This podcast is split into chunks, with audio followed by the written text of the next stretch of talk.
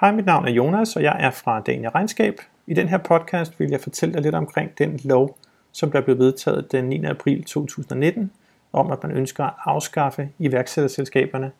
Det er altså det, man kalder for IVS'er, og at man blev enige om, at de skal alle sammen omdannes til anpartsselskaber, altså det man kalder APS'er, hvis man ønsker at fortsætte driften af sit selskab efter den 9. april 2021.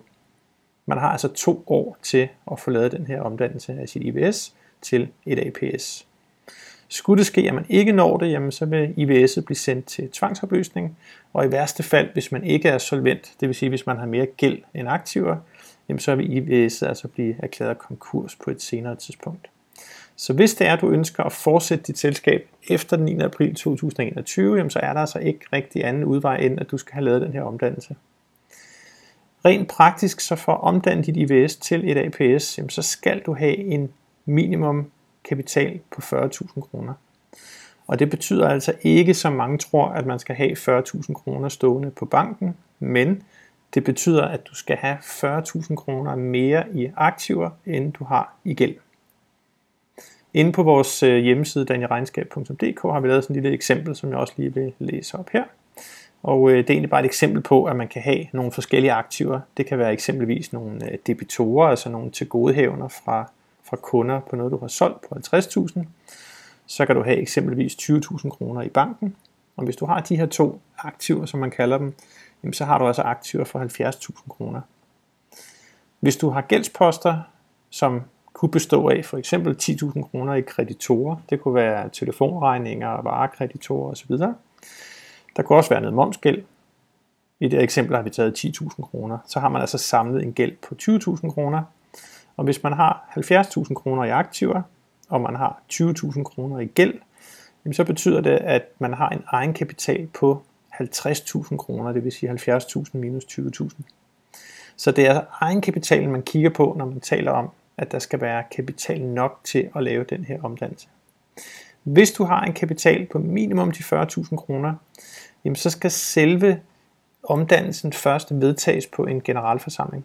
Og det vil sige, at man, hvis det kun er dig, der har selskabet, jamen så skal du altså sætte dig ned og holde et møde med dig selv og lave en øh, generalforsamlingsprotokol, eller det man også kalder et, et generalforsamlingsreferat, hvor at man så skriver, at der har været fremsat forslag om at ændre sit iværksætterselskab til et APS, og at det er blevet godkendt med alle stemmer osv. Der er sådan en lidt formelle krav til, hvordan sådan et referat skal se ud, så det kan være en god idé lige at hente lidt på nettet, hvis man ikke lige har, har prøvet at lave sådan et før.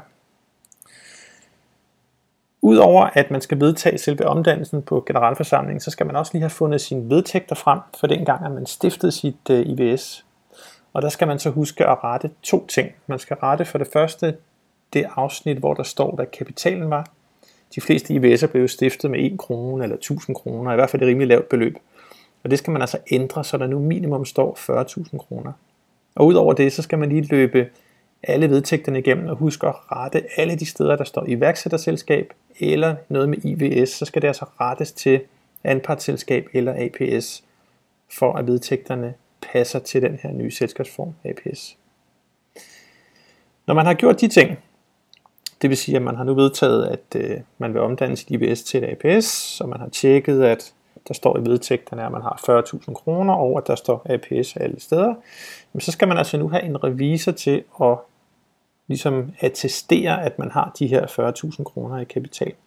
Rent praktisk sker det ved, at der skal afgives en øh, revisorerklæring. Og det betyder altså, at du skal stille med, du har sådan set to muligheder.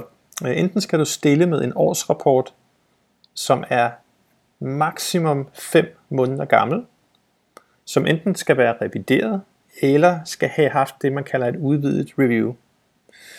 Om det er en god idé, kommer lidt an på, hvad du skal betale for det. Øh, skal du have lavet en øh, revision på en årsrapport, så kan det jo hurtigt komme til at koste 10-15.000 kroner eller mere. Et udvidet review koster efter min erfaring nogenlunde det samme. Det kan være, at du kan få det lidt billigere, hvis du er heldig. Øhm, men det er så, hvis du vil bruge din årsrapport som selve grundlaget for, at man erklærer, at den her kapital er til stede. Så vil revisor altså tage årsrapporten, så vil han lave enten revision eller et udvidet review, og så vil man så kunne se, at i årsrapporten står der, at egenkapitalen den så er mere end 40.000 kroner, og det erklærer han så i sin erklæring, at øh, man har kapitalen til at omdanne til et APS. Der er sådan en standard tekst, der skal bruges, så det er noget revisor klar. Når han har gjort det, jamen, så kan man omdanne IBS'et til et APS. En anden mulighed er, at du i stedet for levere en balance til revisor, og der laver man typisk en balance op til dags dato, så det vil sige, at man har så sin årsrapport lavet for sidste år, og så laver man så bogføringen frem til og med den dato, hvor man nu ønsker at omdanne. Lad os sige, at man omdanner i juli måned eksempelvis, så vil man så komme med en bogføring fra januar til juni og give til en revisor, og han vil så lave en erklæring ud fra selve balancen, så det vil sige, at han reviderer ikke en årsrapport, og han laver heller ikke et udvidet review af en årsrapport, men han laver en erklæring på baggrund af den balance, som du giver ham. Normalt så vil revisor selvfølgelig tjekke nogle ting, når han laver den her erklæring, så det vil sige, tager vi eksemplet fra før, hvor man siger, at man har 50.000 kroner i debitorer, og man har 20.000 kroner i banken, så vil revisor selvfølgelig tjekke, at det så også stemmer. Det vil sige, at man går ind og kigger på, hvad er det for nogle debitorer, hvor gamle er det, er det realistisk, at du har dem overhovedet, og han vil også tjekke selvfølgelig, at du har de penge i banken, som du siger. Det er rimelig let gjort, at han kan snuppe et bankudtog. Han vil også kigge lidt på gældsposterne og se, om han synes, det er sandsynligt, at det er de gældsposter. I det her tilfælde havde vi 20.000 kroner i gæld. Så vil han tjekke, om det er rigtigt, inden han erklærer noget, for det er jo ligesom ham, der skal stå på mål for erklæringen.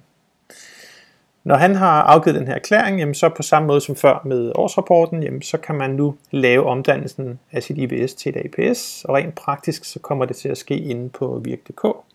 Og der skal man som sagt have både generalforsamlingsreferatet, man skal også have de nye vedtægter, og man skal have erklæringen klar for revisoren af. Så øh, det er det, du skal igennem, før du kan få omdannet dit øh, IVS til et APS. Skulle du have nogle øh, spørgsmål til det, jamen, så er du meget velkommen til at enten ringe eller maile til mig. Mit navn er Jonas, og du kan ringe til mig på 26 27 77 77, eller du kan sende mig en mail på jonas Tak fordi du lyttede med. Hej.